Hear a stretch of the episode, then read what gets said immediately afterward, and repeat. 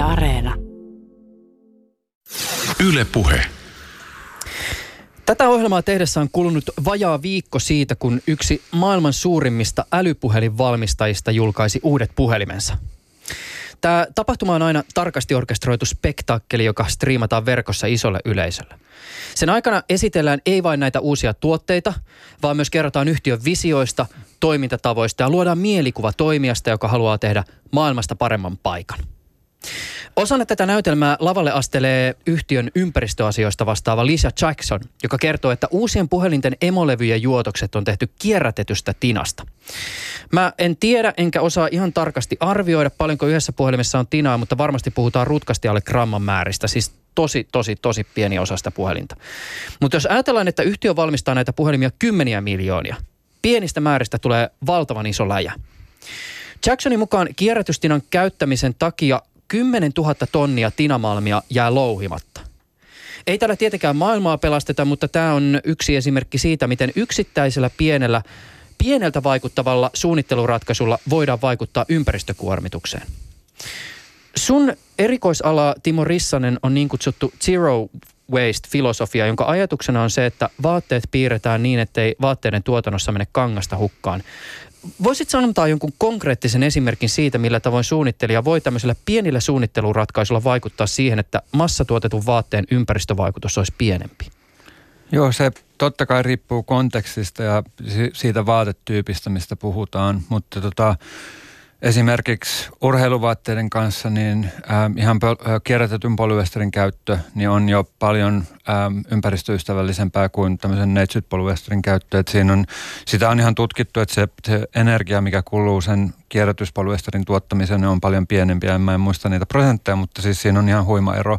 Et se, se on yksi asia. Ja sitten tota, ähm, joskus lähinnä tähän mun just tutkimukseen liittyen, niin tiettyjen sa- saumojen niin kun siirtäminen niin saattaa säästää sitä kangasta aika paljon. Ja silloin sitten ihan taloudellistakin hyötyä firmalle, että, että niin kun jos se saadaan vähemmästä kankaasta. Mutta siinä on sitten haasteena se, että usein se kaavantekijä ei ole samassa maassa kuin se suunnittelija. Että, tota, että siellä on semmoisia rakenteellisia haasteita näille asioille kanssa, että mitä, mitkä pitäisi niin kuin myös ratkaista. Öö, Onko mä ihan väärässä, jos mä muistelen sellaista, että kun vaatetta tehdään, niin semmoinen 10-15 prosenttia suurin piirtein siitä kankasta keskimäärin menee hukkaan. Kyllä, se on, se on siellä 10 ja 15 prosentin välillä. Joissain vaatteissa saattaa olla paljon korkeampia, joissain vähän vähempiä. Et esimerkiksi housut ja farkut, niin niissä se on yleensä alhaisempi, koska ne palaset on semmoisia pitkiä ja kapeita ja kangas on niin kuin pitkä ja kapea. Et ne on, siinä on semmoinen niin kuin suhde niiden muotojen, muotojen välillä, mutta sitten taas joku vinoleikattu mekko esimerkiksi saattaa niin olla 50 prosenttia se hukka. Et tota, se vaihtelee paljon, mutta kyllä se sinne 10-15 prosentin välillä jää. Ja jos ajatellaan, että vaatteita yhden arvion mukaan tehdään 150 miljardia kappaletta vuodessa, niin tota, se on aikamoinen kangasmäärä, mikä siinä menee hukkaan. Hindulaisessa jumaltodellisuudessa Shiva on Jumala, joka tanssiessaan tuhoaa maailmankaikkeuden luoden sen samalla uudelleen. Mä aina välillä mietin sitä, miten pitäisi suhtautua siihen Shiva-kompleksiin, josta ekologista tiedostavuuttaan korostavat yritykset varmasti omalla tavallaan kärsii. Siis mulla ei ole mitään syytä epäillä sitä, etteikö Apple pyrkisi olemaan ekologisesti vastuullinen yhtiö.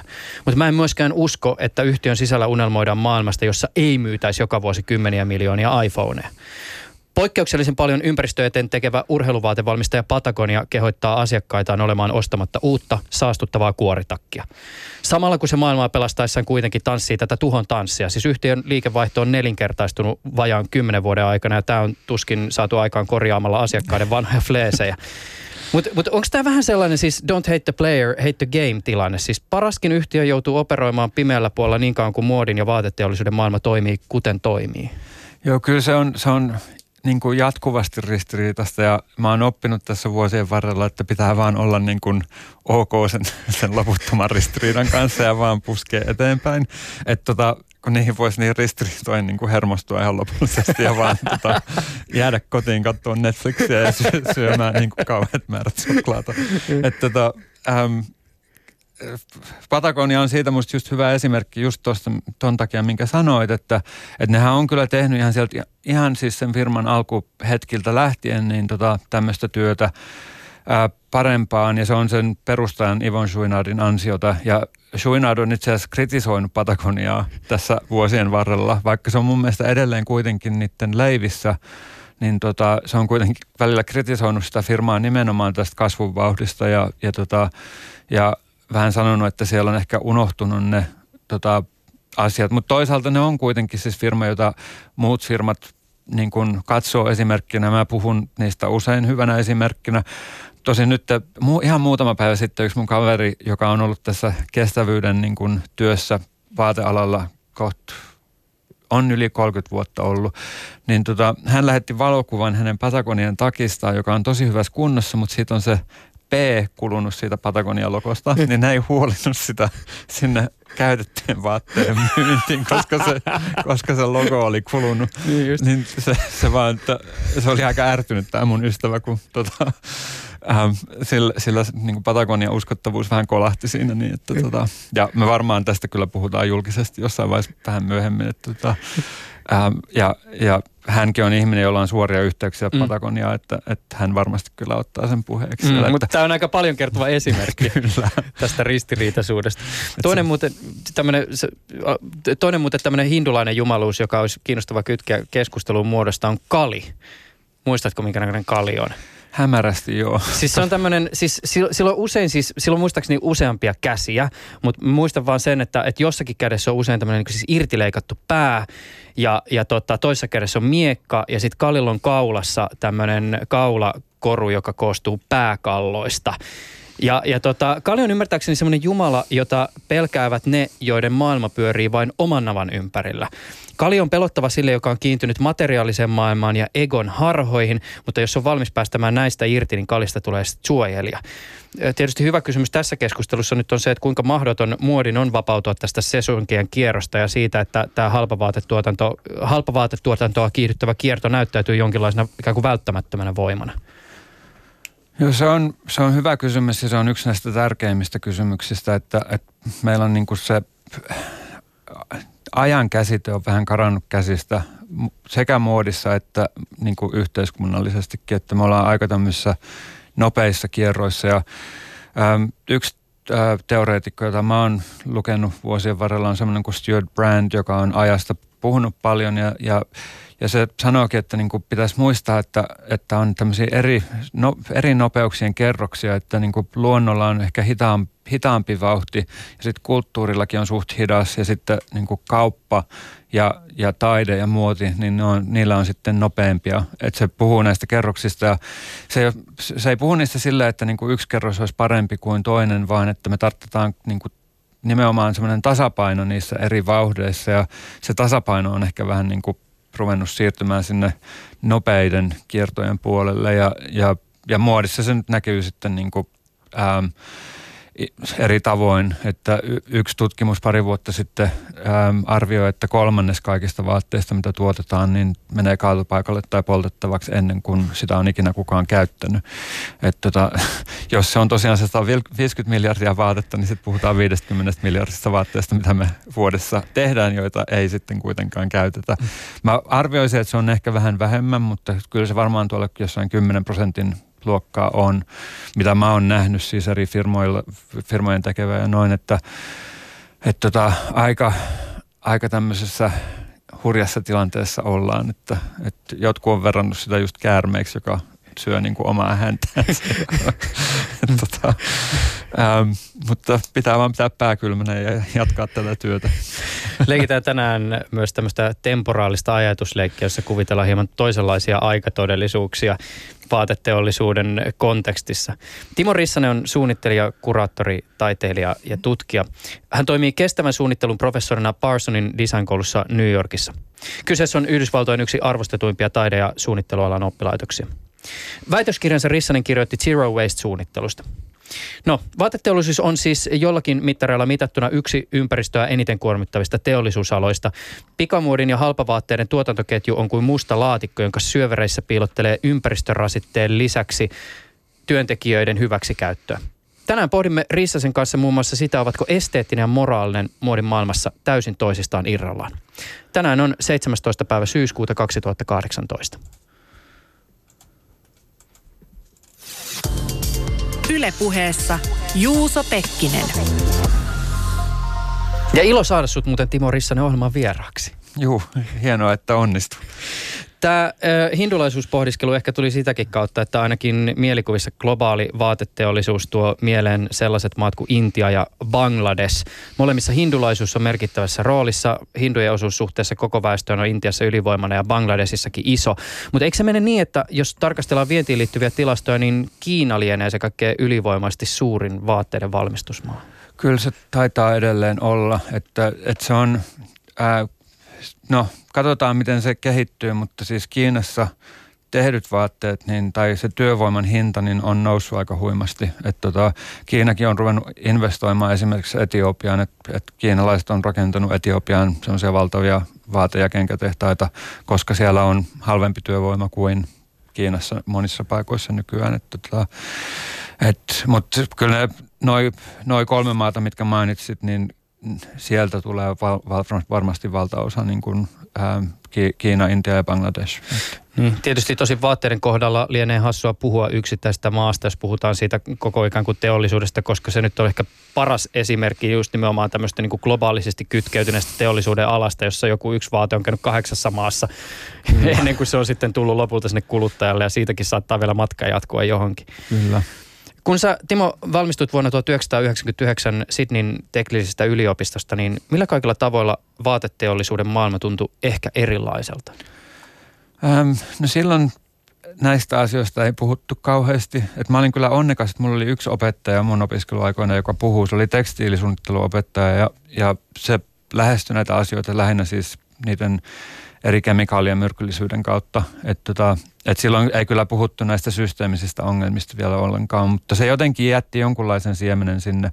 Mutta mä kyllä sitten niin kuin menin alalle ja, ja käyttäydyin niin kuin mun mielestä vaatesuunnittelijoiden piti silloin käyttäytyä, että ei mua, niin kuin en mä, äh, mun edellisessä elämässä mun vaatesuunnittelijan uralla niin kuin näistä asioista kauheasti puhunut, mutta näin kyllä sitten niin kuin asioita, joista vähän heräsi kysymyksiä. Et mä muistan niin kuin eka firma, missä mä olin töissä, niin meillä oli kiireinen tilaus, joka leikattiin meillä niin kuin talon sisällä ja sitten joku tuli hakemaan ne leikatut palat illalla ja toinen ommellut vaatteet aamulla meille. Ja siitä heräsi vaan niin kuin sellainen, että että kuka ne ompeli yön aikana ja missä. Että, tota, että kun puhutaan hikipaujoista, niin usein ajatellaan just jotain Aasian maita, mutta kyllä siis niitä löytyy ihan New Yorkista ja Sydneystäkin. Että tota, et, et se oli aika niin kuin tämmöinen herättävä hetki. Ja sitten toinen oli samassa firmassa, niin meille tuli useampi laatikollinen, siis varmaan joku 500 kappaletta villapaitoja tai kasmir-villapaitoja ää, Kiinasta. Niin me vaihdettiin niihin tota, ne laput, että niissä ei lukenut Made in China, vaan niissä luki Made in Australia. Okei, okay, just näin. Welcome to business. Joo, silloin, silloin oli kanssa niin kuin, mä olin siis a, muutama kuukausi siitä, kun mä olin valmistunut, että, että sillä, että ajaa, täm, tämmöinen tämä ala onkin.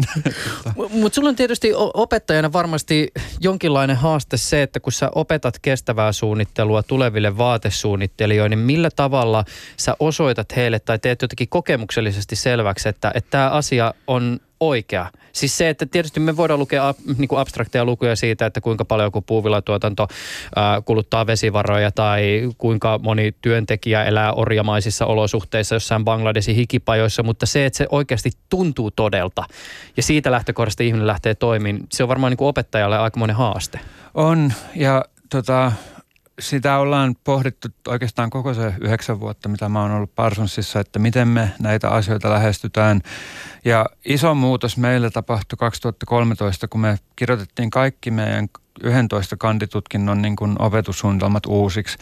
Et nyt kaikki Parsonsin kandioppilaat, joita on noin 1100 ja joka vuosi se numero tuntuu kasvavan, niin tota, ähm, kaikkien ekan vuoden oppilaiden, niin niiden pitää suorittaa sellainen kurssi kuin Sustainable Systems tai kestävät systeemit, jossa kaikki oppilaat, mukaan lukien vaateoppilaat, niin oppii tämmöistä systeemistä ajattelua ja, ja me käytetään siis ilmastonmuutosta se on se, niin kuin se isoin teema sillä mm. kurssilla. Et silloin kun me kirjoitettiin sitä kurssia, meitä oli joku kymmenkunta ihmistä siinä tiimissä, joka sen kehitti, niin se oli 2012 ja silloin tämä, tämä Sandy-myrsky iski New Yorkiin. Mm. Ja, ja silloin kyllä niin kuin nähtiin sitten, että, että kun tiedetään, että tuommoisia myrskyjä tulee luultavasti enemmän ja niiden voimakkuus tulee kasvamaan ja samaan aikaan merenpinta nousee, niin meilläkin oli siis yliopistoviikon kiinni, koska ei ollut sähköjä, koska se Manhattanin alaosan sähkö, ähm, ähm, niin kuin se muuntajakeskus, niin mm. se pamahti siinä myrskyssä. Niin tota, sitä, siitä lähettiin ja ja sitten kun ne vaateoppilaat, kun ne tulee tokalle kolmannelle ja neljännelle vuosikurssille, niin niillä on jo tietynlainen pohja siellä, että, että siitä sitten rakennettiin niin kuin se loppuopintosuunnitelma. Ja sitten muutama vuosi sitten me myös äm, aloitettiin, siis kun vaateoppilaita meiltä valmistuu noin 300 vuodessa, mm. että se on aika ison määrä, niin me jaettiin se ohjelma neljään eri suuntaukseen, että suurin osa niistä tekee edelleen semmoisen perinteisen malliston, mutta meillä on myös niin kuin joku 30 oppilasta, jotka valmistuu vuosittain tämmöiseltä niin kuin systeemisen ajattelun suuntaukselta, että edelleen niin kuin ne on vaatesuunnittelijoita, mutta niillä on paljon isompi se, se niin kuin systeeminen ymmärtämys. Ja, ja se me osittain siis pohjattiin meiltä jo valmistuneisiin oppilaisiin. Että me katsottiin ihan siis olemassa olevia esimerkkejä, että yksi oppilas, joka valmistui 2015, niin hän on keskittynyt täysin suunnittelemaan vaatteita ihmisille, jotka on pyörätuolissa. Et, et niin kuin, sillä on tiettyjä ergonomisia, ää, ää, tai siinä on tiettyjä ergonomisia asioita, mitkä pitää ottaa huomioon ihmisillä, jotka istuu koko päivän. Mm. Ja, ja hän on ottanut sen niin kuin omaksi osaamisen alaksi. Ja sitten toinen oppilas, joka on semmoisessa firmassa kuin Eileen Fisher, niin tota, hän suunnittelee vaatteita vaan vanhoista vaatteista ja tekee sitä tietyllä mittakaavalla, että et, et ja ne on tehnyt sitä nyt kaksi vuotta ja se on kuitenkin siis voittoa tuottava, että se niin kuin mun, mun eka kysymys oli, että onko tämä niin tämmöinen kaunis sivutuote, jota joku muu osasto niin maksaa, mutta kyllä se tota, ihan voittoa tuottava osa on sitä firmaa. Että, tota, ja, ja se oli kanssa hyvä esimerkki tämä Kamen Gama, joka siellä on, niin tota, ähm, häntä käytettiin myös niin kuin lähtökohtana, kun tätä opintosuunnitelmaa niin kuin kirjoitettiin uusiksi, kun oletettiin, että semmoisia oppilaita on enemmänkin tulossa mm. meille. Että, et ja opetus on se yksi asia, mikä musta myös tekee toiveikkaan, että, että niin kuin näkee tavallaan oppilaiden kautta, kun maailma muuttuu. Että tota, ja niin kuin ei pelkkä maailma, mutta myös se, niin kuin, että miten näitä asioita ajatellaan, niin se muuttuu jatkuvasti että, ja kehittyy eteenpäin. Timo Rissanen, kuvitellaan, että me eläisimme sellaisessa maailmassa, jossa jokainen vaate, jonka ihminen ostaa, on lähtökohtaisesti sellainen, että se kulkee ihmisen matkassa ison osan hänen elämästään. Aloitetaan ylätasolta. Minkälainen tuo maailma olisi? Ähm, varmaan aika rauhallinen.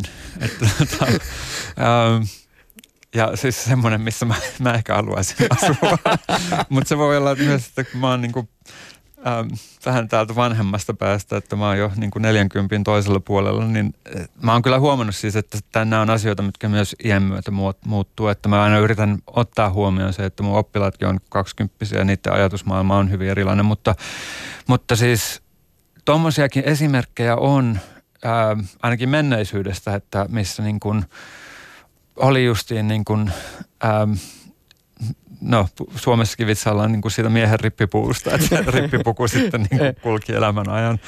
Ja, tota, ja, ja sitten esimerkiksi Japanissa on yhdellä, se on siellä Japanin eteläpäässä yksi äm, saari, mi, niin kuin siis suht köy, köyhiä kalastajakyliä, niin tota, semmoiset takit, mitkä niillä miehillä oli päällä kalastaessa, niin ne usein meni sukupolvelta toiselle. Et niitä on nykyään museoissa, mutta tiedetään siis niin kuin haastatteluiden kautta, että osa niistä takeista on ollut samassa perheessä sata vuotta käytössä. Että niitä on vaan paikattu ja paikattu ja paikattu. Et, et tota, tämmöisiä esimerkkejä löytyy ja me yhdessä tutkimusprojektissa kanssa kaivettiin niin kuin ihan nykyesimerkkejä vaatteista, jotka on tämmöisissä pitkissä käyttökierroissa. Ja mullakin on siis, mun vanhin vaate on ollut 25 vuotta käytössä. Mikä se on? Se on semmoinen norjalainen villatakki.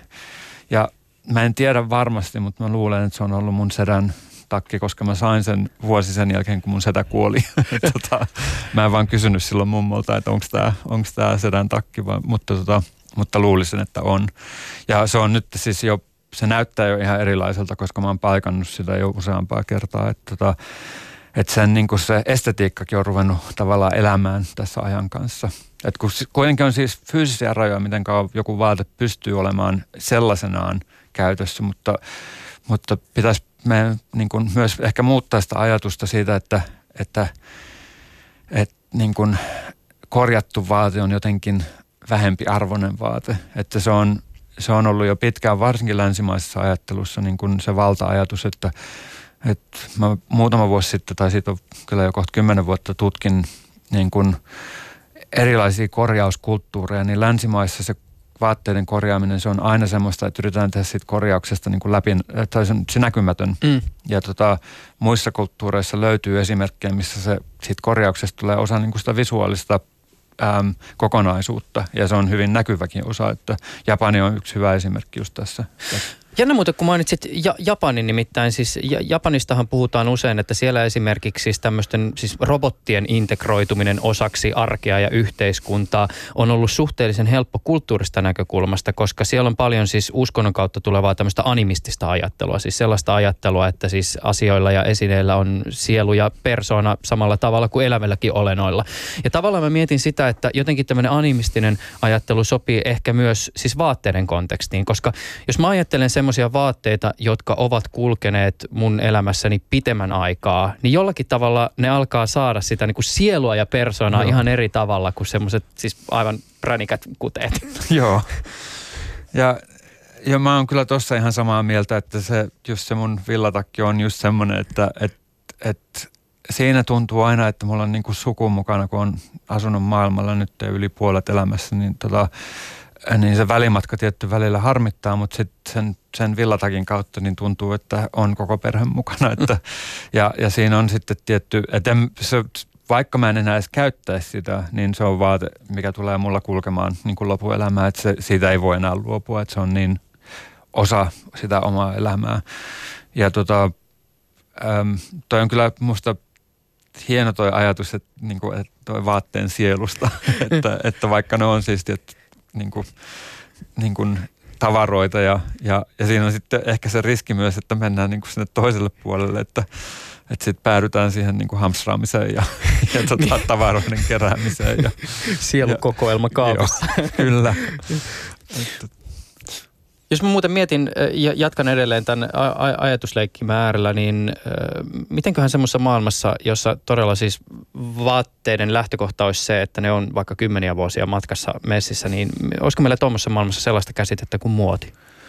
Kyllä mä luulen, että tota, se, se, on, se palautuu vaan siihen, että niin kuin siihen ajan käsitteeseen, että tota, et kyllä siis oikeastaan kaikissa kulttuureissa niin se, miten ihmiset on koristelleet itseään ja, ja niin kuin pukeneet vaatteita tai kankaita päälleen, niin se on aina kehittynyt. Kun välillä ajatellaan niin kuin joko niin kuin omaa kulttuuria ja esimerkiksi Suomessa kansallispukuja, että ne on jotenkin semmoisia staattisia, niin kuin että, että, että tämä on nyt se, niin se on silleen vähän... Ähm, utopistinen ajatus, että kyllä, kyllä siis niin kuin vaatteet on aina muuttunut, mutta tämä tahti, millä niin kuin keinotekoisesti muotia nyt muutetaan, ja mä oon sitä mieltä, että se on täysin keinotekosta, ää, niin se on, se on ehkä kestämätön nykyään. Että tota, ää, et ky- kyllä vaatteet ja siis vaatteisiin liittyvä kulttuuri ja tekstiileihin liittyvä kulttuuri, niin kyllähän se aina elää, että et, et se on niin kuin ollut aina osa sitä niin kuin ihmisten elämää ympäri maailman. Että, tota, että se on ehkä se ajatus muodista, tota, mitä, mitä mä lähestyn, mutta on paljon muotiteoreetikkoja, jotka korjaisivat mua tässä kohtaa. mutta, mutta käsitekysymys on mun mielestä siinä suhteessa kiinnostava, että usein siinä vaiheessa, kun aletaan jotain käsitettä pilkkoa osin, niin se paljastaa aika paljon siitä asiasta, jota me puhutaan. Toisaalta myös jostakin ehkä luonnollisena pidetystä oletuksista saattaa paljastua jotain kyseenalaista tai sitten käsitteisiin voi kirjoittaa myös jonkinnäköisiä utopioita. Meillä on olemassa tietysti tämä muodin sanakirjamääritelmä, siis tämä, jossa muoti viittaa suosittuun tai viimeisimpään tyyliin ja siihen liittyy syklisyys tai jatkuvassa liikkeessä oleminen. Mutta jos me toisaalta ajatellaan sitä, miten muoti jotenkin manifestoituu maailmassa, niin muotiin voitaan, voitaneen tällä hetkellä just liittää sellaisia ilmiöitä kuin massatuotanto tai konsumerismi tai performanssi tai esteettinen kilvoittelu. Se kysymys on tietysti se, että onko nämä käsitteet jollakin tavalla ikään kuin missä määrin ne nimenomaan on ikään kuin luonnollinen osa sitä muotia ja missä määrin ikään kuin tämä luonnollisuus voidaan haastaa? Ähm, se on tosi hyvä kysymys ja tuolla sesonkipuolella varsinkin, niin mä haastaisin niitä, että, että silloin kun mä olin opiskelija, niin niitä sesonkeja oli ne kaksi pää, eli, eli oli syys, talvi ja kevät, kesä. Sitten oli, varsinkin Amerikassa oli niin kuin tämmöinen kuin resort, ja, jolla siis niin kuin lomakauden vaatteita esiteltiin. Ja sitten siihen tuli pre-fall niin kuin ennen syksyä, ja tota, kukaan ei oikein ikinä tiedä, että koska se pre-fall on. että, että onko se nyt vai onko se viikon päästä. Mutta tota, ja sitten näiden pikamuotivaattemerkkien kautta, niin siis nehän, niillähän tulee niinku uusia mallista esille viikoittain. Et tota, ja nyt Amerikassa on yksi merkki, joka mulla unohtuu se nimi, mutta niillä tulee mun mielestä päivittäin siis niin kuin ne julkistaa uusia, uusia että oliko se tuhat uutta mallia per viikko vai kuukausi, mutta se oli joku siis ihan käsittämätön luku sillä, että siitä tuli ihan taas fyysisesti paha olo, kun mä kuulin. Se kuulostaa just siltä, että ne luo mallistoja sitä mukaan, kun joku kirjoittaa heidän verkkosivujensa sinne tuota hakukonekenttään jotakin vaatteita, niin Kyllä. jossain tehdas lähtee käyntiin. Kyllä, ja toi, toi on itse asiassa jo mahdollista, että, että on firmoja, ähm, semmoinen esimerkiksi tilausfirma kuin Stitch Fix, joka niin kuin, ne ei tee tämmöistä perinteistä vähittäismyyntiä, vaan että sieltä niin kuin sitten kun on niiden tilausasiakas, niin lähettää mun mielestä kerran kuukaudessa tietyn määrän vaatteita sulle. Ja tota, ne käyttää niin kuin tekoälyä jo siihen suunnitteluun. Ja mä kyllä varoitankin mun oppilaita siitä, että, tai en varota, vaan sanon, että, niin, että tämä on nyt teidän kilpailija, tota, että teidän pitää tehdä paremmin kuin tämä tekoäly. Että, tota, mutta ne käyttää tosiaan, siis ne analysoi ää, mikä niillä on myynyt hyvin ja siis ihan sitten sit niinkin pitkälti, että, että tämmöinen kaula-aukko tämän hihan kanssa niin on myynyt hyvin, niin sitä kautta se tekoäly rupeaa oppimaan. Että tota, että se historioitsija, se, se on kai israelilainen, se Harari, se on sanonutkin, että, että, että pitää opetella, tai siis meidän pitää keksiä, että mitkä ne on ne työpaikat, mitä algoritmit ei pysty tekemään niin hyvin kuin ihmiset, että, että niitä työpaikkoja pitäisi tässä rupea miettimään. Mm. Niin kuin, että, että kyllä noi teko, tekoäly tulee, tulee muuttamaan niin kuin jonkun verran tätä niin kuin, että miten, miten töitä tehdään. Niin joissakin tilanteissa tietysti, jos sukeltaa yhtään suunnittelija arkeen, niin tulee just se kysymys, no miksi tätä ei tee kone. Sä oot mukana tämmöisessä Fashion Praxis Lab Collective-jengissä, joka on kirjoittanut useammankin kirjan muotiteollisuuteen liittyen. Ja uusimman teoksen esipuheessa on kiinnostavia esimerkkejä siitä niin sanotusta luovasta realiteetista, josta moni valmis vaate syntyy. Suunnittelijaa saatetaan pyytää tuottamaan 200 erilaista kuviota päivässä, joista sitten joku valitaan uutta kangasta varten. Ja sä oot itse törmännyt tämmöisen suunnittelijan, jonka tehtävä oli suunnitella 40 housut viikossa. Ke- kerro hieman tästä, siis minkälainen on kafkamaisimmillaan se koneisto, jonka pienenä rattaana suunnittelija joutuu rutisemaan? Joo, se, on, se oli yksi mun kollega Australiassa ja se oli sen eka, eka suunnittelutyö joskus 90-luvun alku. Se on valmistunut mun mielestä 94, että silloin 94-95, niin se on ollut hänen eka työnsä. Ja, ja tota, se oli tosiaan 40 paria housuja niin kuin piirtää viikossa ja niistä sitten joku tämmöinen ylempi suunnittelija valitsi niin kuin muutamat, joita kehitettiin sitten eteenpäin. Ja mä oon kyllä sitä mieltä, että tuommoiset tehtävät voikin jättää niin kuin jollekin tekoälylle. Ja musta tuntuu, että se, siihen ei edes vaadita kauhean niin kuin älykästä tekoälyä. Että, että ei puhuta mistään niin kuin keinotekoisesta Einsteinista tässä näin. Että, et, ja mä näen siinä jotain positiivistakin, että se ehkä sitten niin kuin vapauttaa meidän aikaa niin kuin vähän semmoisten vaikeimpien kysymysten ratkaisuun. Että, tota, että sen mä oon huomannut, kun mä oon firmojen kanssa jonkun jonkun verran tehnyt töitä, että se mitä niillä useimmilla suunnittelijoilla ei ole, niin on aikaa puhua kestävyydestä. Mm. Että niiden se työtahti on niin hirveä ja tota, pitää tuottaa justiin niin kuin uutta semmoisella tahdilla, että et, et se et, niin kuin pysähtyminen on melkein mahdotonta, että voitaisiin niin kuin keskustella muutoksesta. Että, tota, et, kyllä mä näen jonkun verran positiivistakin tässä näin ja, ja, ja myöskin meidän pitäisi ehkä vaan opetella tulemaan toimeen vähän vähemmällä määrällä kaikkea. niin. Mutta tässä on just to, toisaalta tämä kysymys, että kun me puhutaan tämän, tämän kokoista niin siis valtavasta globaalista koneistosta ää, ja ajatellaan sitä koneistoa vielä esimerkiksi suhteessa kuluttajiin ja sitten otetaan nämä ongelmat ja aletaan miettiä, että ketä tässä nyt niin syytetään syyttävillä sormilla, niin se lienee aika niin haastava tehtävä. On ja, ja mä oon tota, osoittanut sitä sormea moneen suuntaan vuosien varrella ja, ja huomannut, että se on hyvin tehotonta, että, että siinä lähinnä ihmiset vaan niin kuin lamaantuu tai se, se, että joku tuntee syyllisyyttä jostain asiasta, niin sillä ei välttämättä usein sitten saada niin kuin muutosta et, eteenpäin. Et mä yritän nykyään lähestyä sitä silleen, että niin kuin esitellä asiat niin kuin tilaisuutena, mikä on, siinä on omat haasteensa tietenkin.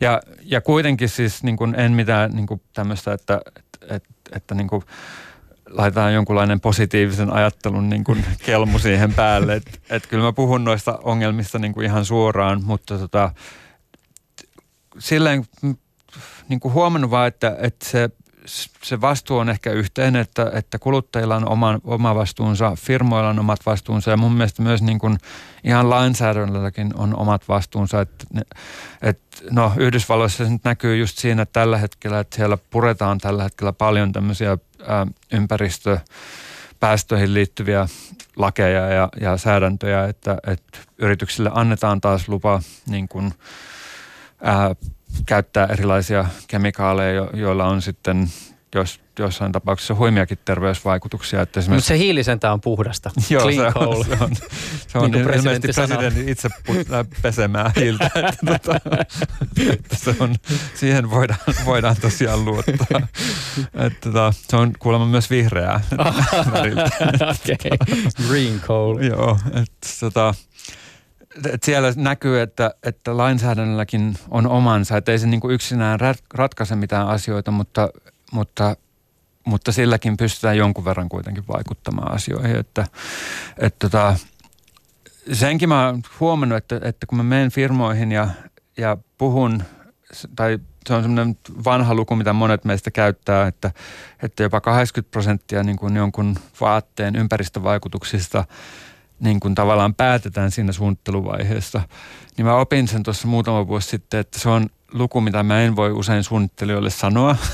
tota, kun ne kuulee sen, niin ne ei mitenkään inspiroidu siitä, että se on päinvastoin sille, että, että ai, tämä on kaikki mun syytä. että, tota, et, et, et, jos mä sen luvun mainitsen, niin se on aika pitkällä ollaan jo keskusteluissa nykyään, että et, tota, sillä ei saa aikaan kun lamaannuksen ja, ja semmoisen niin syyllis, syyllisyyden tunteen, kun, kun se on just se haaste on, että kun ne tekee siis töitä kauhealla tahdilla, niin niin mä oon semmoinen niin kuin häiriötekijä, joka tulee siihen niin kuin puhumaan asioita, asioista, jo, jo, joilla ei siinä, niin kuin, siinä hetkessä niinkään merkitystä. Vaikka siis ei, ei missään firmassa ikinä ole mua niin kuin vastustettu sille, että, että, että kyllä ne suunnittelijat on ihan siis normi-ihmisiä, jotka ymmärtää nämä. tota, mutta se on vaan se työn, työn kuva on on semmoinen, että se ei kauhean helposti avaudu tämmöisille ideoille. Mm. Mä voisin Timo Rissanen kohta kysyä sulta tästä samasta sormenosoitteluasiasta vähän tällä niin kulttuuristakin näkökulmasta, mutta ennen kuin unohdan, niin yksi tämmöinen siis ihan yksityiskohta rönsyily. silloin kun sä tota, vuonna 1999 valmistuit sieltä Australiasta, niin tota, mä jätin vuonna 99 Lohjan Intersportista Nike lenkkarit ostamatta sen takia, koska joku oli iskenyt mulle kouraa sellaisen hieman huonolla printerillä tulostetun lappusen, jossa kerrottiin siitä todella tunteisiin vetoavasti, miten huonosti yhtiö kohtelee kenkiä valmistavia työntekijöitään. Ää, 99 muuten taisi olla se vuosi, jolloin Nike muun muassa pisti sitten taas pystyyn tämän Fair Labor Association-yhtiön, joka sitten taas pyrkii ajamaan työntekijöiden etua. No, siinäkin on ollut sitten kaikenlaisia kohuja tässä matkan varrella, mutta et mikä sulla on näkemys siihen, että, että onko kuluttajaboikoteilla minkäänlaista voimaa? Tai onko boikotit edes niinku tätä päivää? Siis niin, se on, mä en tiedä onko sitä niinku mitattu. Että tota, nythän me nähtiin tässä viimeisen kahden viikon aikana taas tietynlainen Naikin boikotti niin, on, niin olikin muuten. se oli sitten vähän erityyppinen. Joo, että tota, ja jos mä oon oikein ymmärtänyt, mä en ole ehtinyt käydä tarkastaa lukuja, mutta vaikka se aluksi niin kuin Naikin niin kuin, ähm, osakearvo laski hetke, hetke, hetkellisesti, niin se on kai kuitenkin jo palautunut ja jopa noussut. Että... Niin tässä on muuten huomioitava se, että ymmärtääkseni samana päivänä, kun se Naikin osake dippasi tämän NFL-pelaaja kohun myötä, jossa siis käytettiin tätä kohuttua pelaajaa tota, mainoskasvona, niin samana päivänä kun Nike dippasi kaksi prossaa osakkeissa, niin ymmärtääkseni Adidas teki myös saman. Just. Voi olla, että jotain Et muutakin on, on jotain, tapahtunut. Niin. Mutta mut jo, joo, sorry, keskeytys. Ei niin, siis tota, kyllä mä oon sitä mieltä ainakin niin kuin filosofisesti, että, että boikotit niin kuin, niillä, niillä tai yleensäkin tämmöisellä niin kansalaisaktivismilla on siis niin kuin merkityksensä. Että tota, ja voi olla, että mä oon täysin niin kuin naivi siinä suhteessa. Että mä olin viikko sitten mielenosoituksessa New Yorkissa, siis se oli viime torstaina, niin kuin, ää, kaksi viikkoa torstaina siis olin ää, ilmaston puolesta osoittamassa mieltä. Ja sitä teen suht usein. Niin tota, kyllä se mun mielestä on, että oli sitten poikotti tai mielenosoitus, niin niilläkin on omat niin kuin, arvonsa. Että tota, et sen nyt sitten näkee, että miten, ähm, miten Naikin kanssa tuossakin käy. Että mua nauratti vaan se, että kun ainakin yhdessä videossa, minkä mä katsoin, niin siellä itse asiassa yksi ihminen poltti New Balancein kengät, kun sä ei tiennyt, että se N siinä oli, se oli New Balancein logo eikä, eikä Nikein logo. Että, että, että sillä nyt meni vahingossa kengät hukkaan. Mutta, ähm, mutta tota, kyllä, kyllähän siis silloin 90-luvun lopulla niin kyllä Nike, Nike niin kuin reagoi siihen kuluttajapaineeseen, että, että eikä niillä siis kaikki ongelmat ole edelleenkään ratkaistuja, mutta niin kuin paremmassa tilanteessa ollaan. Tosin nythän tässä on nähty viimeisen kuuden vuoden aikana, että, että ongelmia on, että, että se Rana Plazan niin kuin rakennusromahdus 2013, missä Bangladesissa kuoli 1134 ihmistä tai 1138 riippuen, mistä niitä lukuja luetaan, niin se ei ollut mitenkään eka kerta, kun näitä tämmöisiä onnettomuuksia oli tapahtunut. Se oli eka niin kuin sillä mittakaavalla, mutta sitä edeltävänä kahdeksana kuukautena niin yhdessä tulipalossa Pakistanissa kuoli 300 työntekijää ää, kenkätehtaassa ja, ja Bangladesissa yhdessä tulipalossa 114 ihmistä yhdessä vaatetehtaassa, missä lähinnä amerikkalaisia merkkejä siis ommeltiin.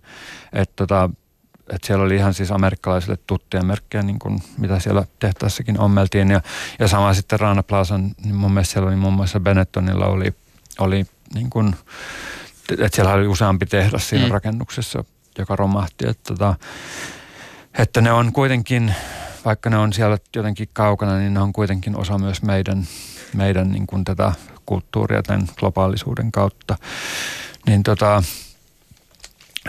siitäkin siis, kun puhutaan poikotoinnista, mutta myös tämmöisestä kansalaisaktivismista, niin siitäkin sitten siki semmoinen järjestö kuin Fashion Revolution, missä mulla on, tai nyt ne on tuttuja, jotka sen perusti, ähm, Carrie, ähm, Carrie Somers ja Ursula de Castro. Ja siitä on tullut siis ihan globaali järjestö nyt, että, että, että meidänkin koulu on tehnyt yhteistyötä sen järjestön kanssa. Ja, ja tuo niin kuin esille sitä, että, että varsinkin nämä halvemmat vaatteet, niin että niillä on sitten oma hintansa kuitenkin siellä tuotantoketjun toisessa päässä, että se saattaa olla, saattaa olla kangasvärien kautta kokonaisia kyliä, missä syöpäluvut on paljon korkeampia sen takia, että ne kangasväripäästöt päästään sellaisinaan niin kuin paikallisiin jokiin ja, ja sitten se saattaa olla myös sitä, että, että tehtaisiin kuolee ihmisiä, koska ne on lukittu usein sinne ja sitten kun tulipalo syttyy, niin tota, ne ei pääse sieltä pakoon, mikä oli silloin siellä sekä Pakistanissa että Bangladesin tulipaloissa, niin se, se kuo, iso uhrimäärä johtui siitä, että ne oli lukittu sinne. Mm. Niin. Et tota, kyllä mä uskon, niin kun, että kaikenlainen kansalaisaktivismi on tärkeä osa yhteiskunnan elämää. No tietysti tämmöiset isot liikkeet, niissä on voimaa, mutta sitten toisaalta on tämä näkökulma, joka on meitsi eli minä. Ää, vaatteet on tapa rakentaa ja ilmaista identiteettiä ja, ja se tietysti niin kuin kiinnittyy luontevasti osaksi tätä yksilöllistä elämäntapaa ja kulttuuria, jossa jokaisella on potentiaali jotenkin niin kuin synnyttää itsensä uudestaan joka päivä toisten silmissä. Ää, se olisi tietysti kiinnostavaa miettiä, että miten tämä tarve tai kulttuurinen käytäntö tulisi haastetuksi tässä meidän aikaisemmassa utopiassamme, jossa vaatteet on ihmiselämän näkökulmasta lähes ikuisia? Joo, se on, se on tosi hyvä kysymys taas ja siihen ei ehkä yhtä ratkaisua ole, mikä on mun yleisin vastaus kaikkeen. mutta, tota, mutta yksi, mitä, niin kun, minkä mä, missä mä toivoisin näkeväni muutoksen on se, miten tota, media puhuu varsinkin julkisuuden hahmoista ja, ja esimerkiksi kuninkaallisista, kun niillä on joku vaate toista tai kolmatta kertaa päällä. Et usein, varsinkin jos ne on naisia tai ne on melkein aina naisia, et, et siinä on mun mielestä niinku vähän semmoinen... Se kuninkaalla voi olla se rippipuku aina. Mutta sitten jos naisella on sama mekko päällä, niin sit, sit tota, se on jotenkin, sitä pidetään negatiivisena asiana ja se on nuuka ja, ja tota, on se varmaan vähän köyhäkin ja, ja, tota, ja yleensäkin vaan huono ihminen, kun se on siis päinvastoin. Ja, ja nyt siihen on tapahtumassa muutosta, että esimerkiksi tämmöinen ähm, italialainen, mutta Englannissa asuva äh, yrittäjä kuin Livia Firth, joka sattuu olemaan myös Colin Firthin siis vaimo. Mutta on, siis Livia Firth on tehnyt kestävyyden eteen muodin parissa jo pitkään tämmöistä aktivistityötä, niin hän on Instagramissa käyttää siis tämmöistä hashtagia kuin 30 Ways, eli 30 käyttökertaa. Et, että kun hän on julkisuuden hahmo itse, niin hän ihan siis ylpeästi laittaa vaatteita uudelleen käyttöön. Ja siis tavoitteena on se, että saadaan 30 käyttökertaa per vaate. Ja, ja tota, se ei ole mikään ihan pieni juttu, kun puhutaan vaatteista, missä niin kuin siis julkisesti mm. eletään. Että onhan se mun niin norjalaisen villatakin kanssa on helppo niin laittaa 300 kertaa päälle, mutta, mutta kun pitää olla siis edustuskunnossa, niin se on, se on ehkä tota, vähän erilainen se haaste. Ja siitä mä tykkään kyllä, että, että on tuommoisia ihmisiä, jotka niin kuin rupeaa se, tai käyttää sitä omaa asemaansa niin kuin sen ajatusmaailman muuttamiseen. Mm. Että tuommoista tota, sopisi näkevän enemmänkin. Ja, ja sä mainitsit aiemmin sen vaatteen sielun, niin niin kyllä, kyllä mä luulen, että meiltä, meiltä kaikilta löytyy vaatekaapista ainakin se yksi vaate, joka on just semmoinen, että, että siitä on vaikea luopua. Ja, se on, ja vaikka se olisi vaan kotona päällä, niin kannattaisi ehkä kysyä, että mikä siitä, mikä, mikä siitä tekee niin rakkaan ja, ja miksi ne jotkut muut vaatteet ei ole niin rakkaita, mm. että mikä, mikä niissä on vikana. Että tota, ja niitä me ollaan tutkittukin. Mä olin yhdessä tutkimusprojektissa mukana semmoinen kuin Local Wisdom. se oli englantilaisen professorin johtama projekti, niin tota, siinä me ihan kysyttiin ihmisiltä vaatteista, jotka oli ollut samassa perheessä tai suvussa useamman sukupolven ja vaatteita, joita käytti, siis yhtä vaatekappaletta, joita käytti useampi kuin yksi ihminen.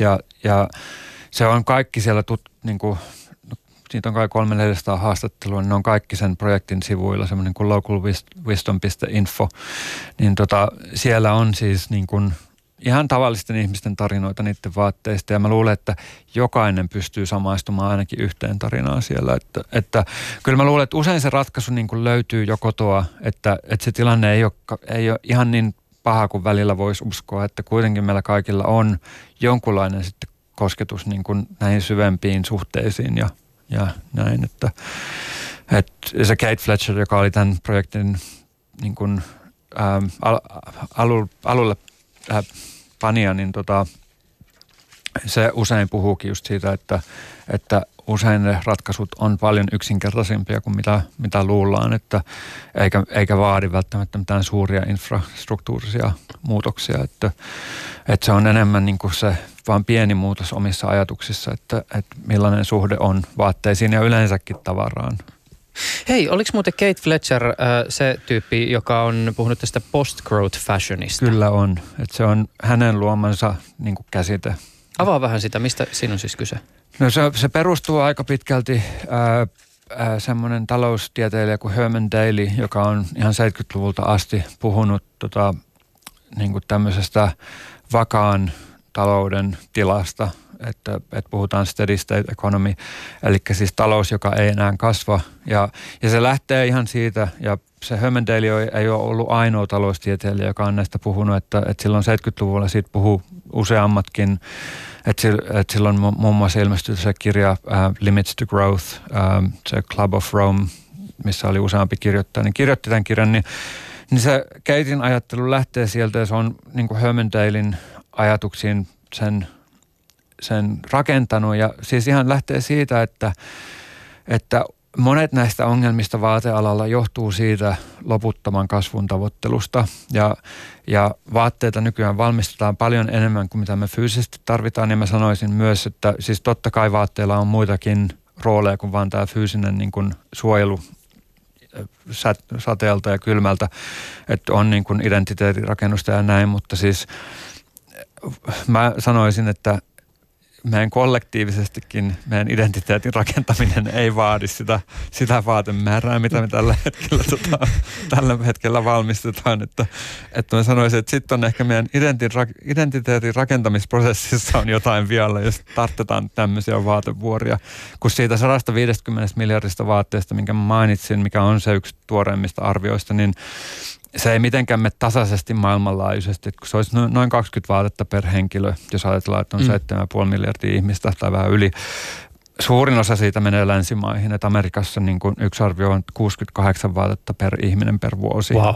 tota, et siinäkin tulee sille, että, että kuka vaatii niin monta vaatetta, tai tarvitsee niin monta vaatetta sitten identiteetin rakentamiseen, että onko se identiteetti vain shoppailu. että, tota, että, että, jotain muutakin se voisi niin kuin pitää sisällään se identiteetti, että ei siihen kauheasti muuhun jää aikaakaan, että jos on tuommoisia vaatemääriä. Että, että et se, se keitin lähtee siitä, että, niin kun, että voisi olla myös niin kun tämmöinen globaali vaateala, joka ei perustu perustu niin kuin loputtoman kasvun tavoitteluun. Ja, ja nyt on siis muitakin taloustieteilijöitä tullut siihen, että semmoinen englantilainen taloustieteilijä kuin Kate Rayworth, joka on tästä Donitsi-taloudesta puhunut aika paljon, niin, niin sekin on siinä Donitsi-talouskirjassa, joka on myös suomennettu, niin sanoo, tai niin kuin, kutsuu ihmisiä niin kuin olemaan vähän niin kuin agnostisia kasvun suhteen, että, että se ei ole ehkä niin jyrkkä siinä niin kuin mielipiteissään kuin muut tämmöiset post-growth-taloustieteilijät, mutta, mutta esittää kuitenkin tosi vakuuttavasti, että, että voidaan silti niin kuin elää hyvä elämä ja, ja tota, ilman, että on niin kuin tätä loputtoman kasvun tavoittelua. Ja itse asiassa kun mä olin Aalto-yliopistolla torstaina pitämässä luennon ja sitten tämmöisen ää, workshopin, niin yksi se ää, ää, luennoitsija siellä ää, sanoi, että yksi, yhden arvion mukaan niin kun meidän pitäisi palata elintasoon, mikä vallitsi Sveitsissä 70-luvulla, että se olisi niin kuin kestävällä tasolla.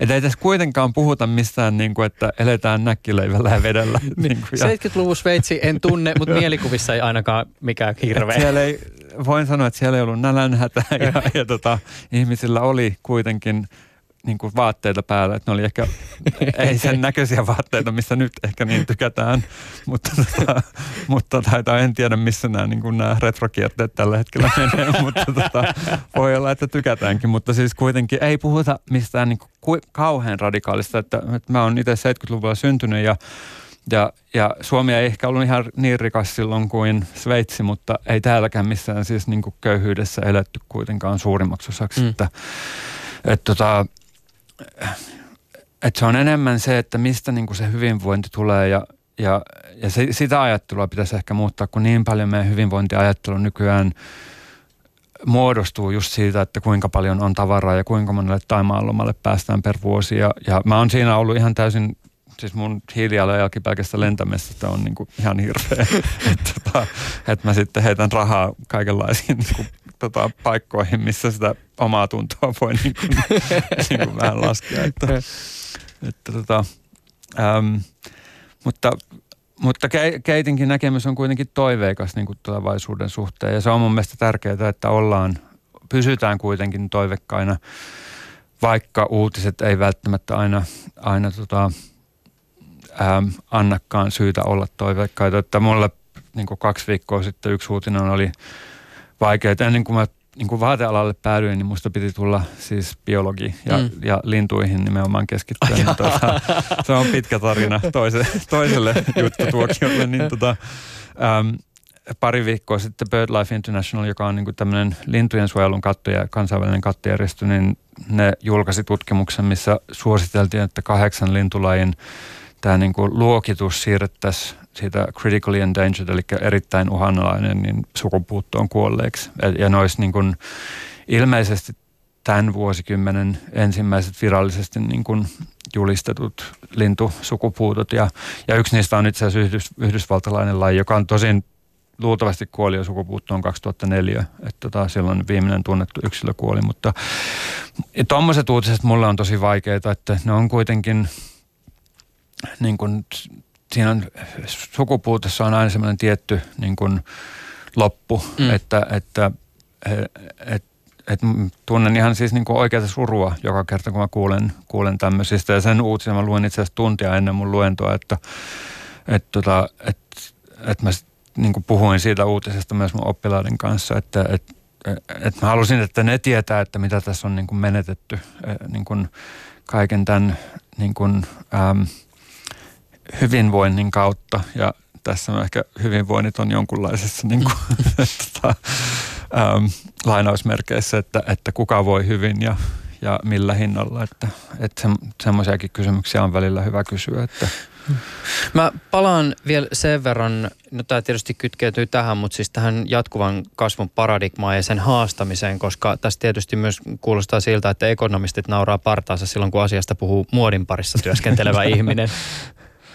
Kyllä, ja tota, ja kyllä mä torstainakin sanoin siellä Aallon luennolla, että, että niin teille tosiaan puhuu taloustieteestä ihminen, jolla on vaatesuunnittelijan tutkinto, että, että, että onnea matkaan meille kaikille tässä. Että, että, tota, mutta kuitenkin niin kuin, mä oon nyt kohta 15 vuotta ollut tämän niin kuin kestävyystutkimuksen parissa ja, ja nähnyt kuitenkin, että, että kaik, melkeinpä kaikki nämä meidän ongelmat – vaatealalla niin kytkeytyy kuitenkin siihen niin kuin talousajatteluun mm. ja, ja näin niin kuin talo, erilaisiin talousrakenteisiin ja, ja sen takia mä uskon, että suurin osa näistä niin kuin ratkaisuistakin löytyy osittain sitä kautta, että ruvetaan ajattelemaan taloutta uusiksi. Ja, ja, ja siinä siis mä oon vahvasti sitä mieltä myös, että niin kuin yrityksillä on oma niin kuin tärkeä roolinsa siinä, että kun välillä tämmöiset ihmiset kuin minä, niin meitä pidetään hyvin yritysvastaisina ja, ja näin, mutta mä oon itse asiassa hyvin niin kuin, äh, yritysmyönteinen, koska totta kai me vaatteita tullaan tarvitsemaan, että, että se vaan pitää ajatella uusiksi niin kuin se, että miten, miten sitä bisnestä tehdään ja, ja, ja mitä hyvinvointi yleensäkin tarkoittaa. Ja, ja mun mielestä meidän pitäisi kysyä myös niin kuin sekä niin kuin itseltämme että sitten vielä niin kuin kollektiivisesti, niin kuin että että mikä on meidän niin kuin ajatus tai käsite siitä, että mitä tarpeeksi tarkoittaa, että mikä on niin kuin tarpeeksi, kun nythän nyt muutama viikko sitten sekä Apple että, että ää, Amazonista tuli niin kuin tämmöisiä, en tiedä onko se suomessakin triljoona. Mm, miljard, ei kun mikä, siis oliko se niin kuin... On trillion on englanniksi. Joo, just ne näin. on ekat firmat, joista on tullut tri, tri, triljoonan dollarin arvoisia, niin tota, niin, Yli tuhat, ylitti tuhat miljardia arvossaan. Joo. Joo. Joku kuunteli ehkä kuuli, ku, ki, kiikään googlettamisen taka Joo, ja mulla välillä nämä numerot menee vähän sekaisin, mutta kielien välillä. Mutta tota, tosiaan sillä, että, että minkä kokoisiksi tässä niin kuin halutaan kaikki kasvattaa ja, ja mikä on tosiaan se, niin kuin, että mitä se tarpeeksi tarkoittaa meille, että, että milloin riittää. Onko sulla näkemystä Öö, tai osaatko jotenkin niin kuin, tai voisitko jollakin tavalla kertoa, että minkälaisia ajatuksia sussa herättää muodin kontekstissa moraalisen ja esteettisen välinen suhde? Onko mahdollista nähdä kauniina vaatetta, josta voi varmasti sanoa, että toi on tuotettu eettisesti kestämättömällä tavalla? Mun mielestä ei, et tota, mutta se on kanssa hyvä kysymys ja sitten kun englanniksi puhutaan niin kuin luxury, siis tämmöinen niin kuin luksus, luksusvaate, niin ja just tämä Burberry, jonka mainitsin, niin sitä pidetään niin kuin tämmöisenä luksusfirmana, mutta sitten jos niin kuin ne polttaa 40 miljoonan dollarin edestä vaatteita vuodessa, siis käyttämättömiä vaatteita vuodessa, niin onko se, missä se luksus on, että, että onko se sitten se luksuksen hinta, niin ja, ja sitten just, että jos tosiaan, voiko, voiko jostain vaatteesta sanoa, että se on kaunis, jos niin kun sitä on ollut lapsi ompelemassa tai siellä on ollut uusbekistanilainen lapsi niin kuin puuvillapellolla poimimassa sitä puuvillaa, mitä on tapahtunut ihan siis lähivuosiin asti, niin, tota, niin silloin mun mielestä ei ainakaan kauneudesta voida enää puhua. Että tota, et, et, et kyllä siinä, niin kuin, kun puhutaan estetiikasta, niin pitää totta kai katsoa sitä vaatetta ja niin kuin mun mielestä maailmassa on ihan liikaa rumia vaatteita. Ja totta kai se on subjektiivista, mutta tota, mutta pitäisi myös katsoa sitä koko systeemin niin kuin, ähm, kauneutta ja estetiikkaa ja, ja, ja niitä erilaisia niin kuin, en tiedä sanotaanko suomeksi voimasuhteita, että, mm. että, että, että kenellä on ääni, ääni siinä tota, niin kuin, ja nyt mä käännän suoraan englannista, että who has the voice, mutta, tota, mutta siis ke, ke, kenellä ei ole niin kuin, ähm, mahdollisuutta niin kuin sanoa, että, että, että niin kuin, tai ilmasta omaa mielipidettä ja, ja kenen hyvinvoinnilla maksetaan niin kuin toisen ihmisen hyvinvointia. Noin, että ennen kuin ne kysymykset on niin kuin ratkaistu, niin niin ei voida puhua mun mielestä niin kuin kauniista muodista, että, mm. että, että pitäisi saada siitä koko systeemistä kaunis. Niin, niin. Jollakin tavalla tietysti, jos ajatellaan ihan siis tosi konkreettisesti, niin joissakin tapauksissa myös funktionaalisuus on jollakin tavalla esteettinen arvo sinänsä. Siis tunnustan, yksi päivä ostin pyörääni uuden osan, joka oli hieman kalliimpi, mutta mä ostin se siitä syystä, että mä tiesin, että tämä on sellainen osa, jonka takia no todennäköisesti huoltoasioissa ei tarvitse sitten ostaa osia uudestaan ja uudestaan, vaan että se kestää kestää. Mä makasin, mä muistan, mä makasin sängyllä, pistin vähän paremman valon, pyörittelin sitä osaa kädessäni ja ihastelin sitä, että itse, että, että onpa muuten siis, kun mä näin siinä jo sen, että se tulee kestää pitkän aikaa, niin se jo itsessään jollakin tavalla tuotti semmoista niin kuin esteettistä nautintoa. Kyllä ja siis niin kuin, ihan konkreettisesti näkyy mulle kankaiden laadussa, että hyvälaatuinen kangas, niin sen tuntee sormen päälle, jos on siis niin kuin tavallaan niin kuin elämän koulussa koulutetut sormenpäät. Ja, ja siitä mäkin kanssa puhun oppilaille, että, että teidän pitää oppia niin kuin tuntemaan kankaita ihan sormenpäällä ja lukemaan kankaita sormenpäällä, että aika äkkiä, että ei, ei tässä puhuta mistään niin kuin, niin kuin, äh, suhteellisuusteoriasta, että kyllä, kyllä sen niin kuin pystyy oppimaan ajan kanssa, että, että mikä on hyvälaatuista ja nimenomaan myös katsoa kankaita valoa vasten, koska sieltä usein paljastuu niin kuin, tietynlaisia yllätyksiä. Mm. Että, et, niin kuin sielläkin se kauneus pitää olla niin kuin myös siinä laadussa mun mielestä mukana, että, mm. että, että niin kuin ke- kestävyys ihan konkreettisestikin. Mm. Olisi muuten hieno ö, päästä hetkeksi sun pään sisään tarkastelemaan vaikka jotain siis, siis ö, vanhoja japanilaisia kimonoita. Ihan siis siitä syystä, koska ymmärtääkseni tämä zero waste-ajattelu, jo, joka tietysti on sellainen, jonka kohdalla moni miettii esimerkiksi sun nimeä, mutta et sehän ei ole siis uusi ajatus, vaan että sillä on pitkät historialliset taustat ja just joku niin kuin kimonosuunnitteluhan on yksi esimerkki siitä, miten on tehty Joo. vaatteita ilman, että kangasta on mennyt hukkaan. Joo, ja Euroopastakin löytyy ihan siis 1900-luvun alkupuolelle asti esimerkkejä tota, vaatteista, jotka on leikattu niin kuin sen kankaan leveyden mukaan, että, että niin kuin melkein kaikki on käytetty. Ja, ja sitten ne pienet palat, mitä ei ehkä käytetty, niin ne on päätynyt sitten esimerkiksi tyynyn täytteeksi noin, että, että sitä voi ajatella tosi kokonaisvaltaiseksi. Ja sitten Japanistakin löytyy kimonoita, missä oli niin kuin puolet kimonosta yhdestä kankaasta ja toinen puolet toisesta. Ja se ajatus oli, että jos siihen yhdelle kankaalle tapahtuu jotain, niin sen puolikkaan pystyy niin kuin korvaamaan. Että siinä oli tämmöinenkin ajattelu takana. Että tota, noita mä oon kanssa niin kuin tuonut oppilaille ajateltavaksi, että, että miten jostain vaatteesta voidaan tehdä semmoisen, että sen pystyy niin kuin osittain korjaamaan. Ja länsimaissakin siis vielä muutama vuosikymmen sitten oli suht yleistä se, että vaihdetaan paitoihin niin kuin kaulukset ja nämä kalvosimet, että, että kun ne on usein se, mikä kuluu kauluspaidosta ensimmäisenä, että, että usein ne oli irrallisia vielä sata vuotta sitten. Timo Rissanen on suunnittelija, kuraattori, taiteilija ja tutkija. Hän toimii kestävän suunnittelun professorina Parsonin designkoulussa New Yorkissa. Kyseessä on Yhdysvaltojen yksi arvostetuimpia taide- ja suunnittelualan oppilaitoksia. Timo, kiitokset sulle ihan älyttömästi, että pääsit tänään ohjelmaan vieraaksi. Kiitos Juuso. Yle Puhe.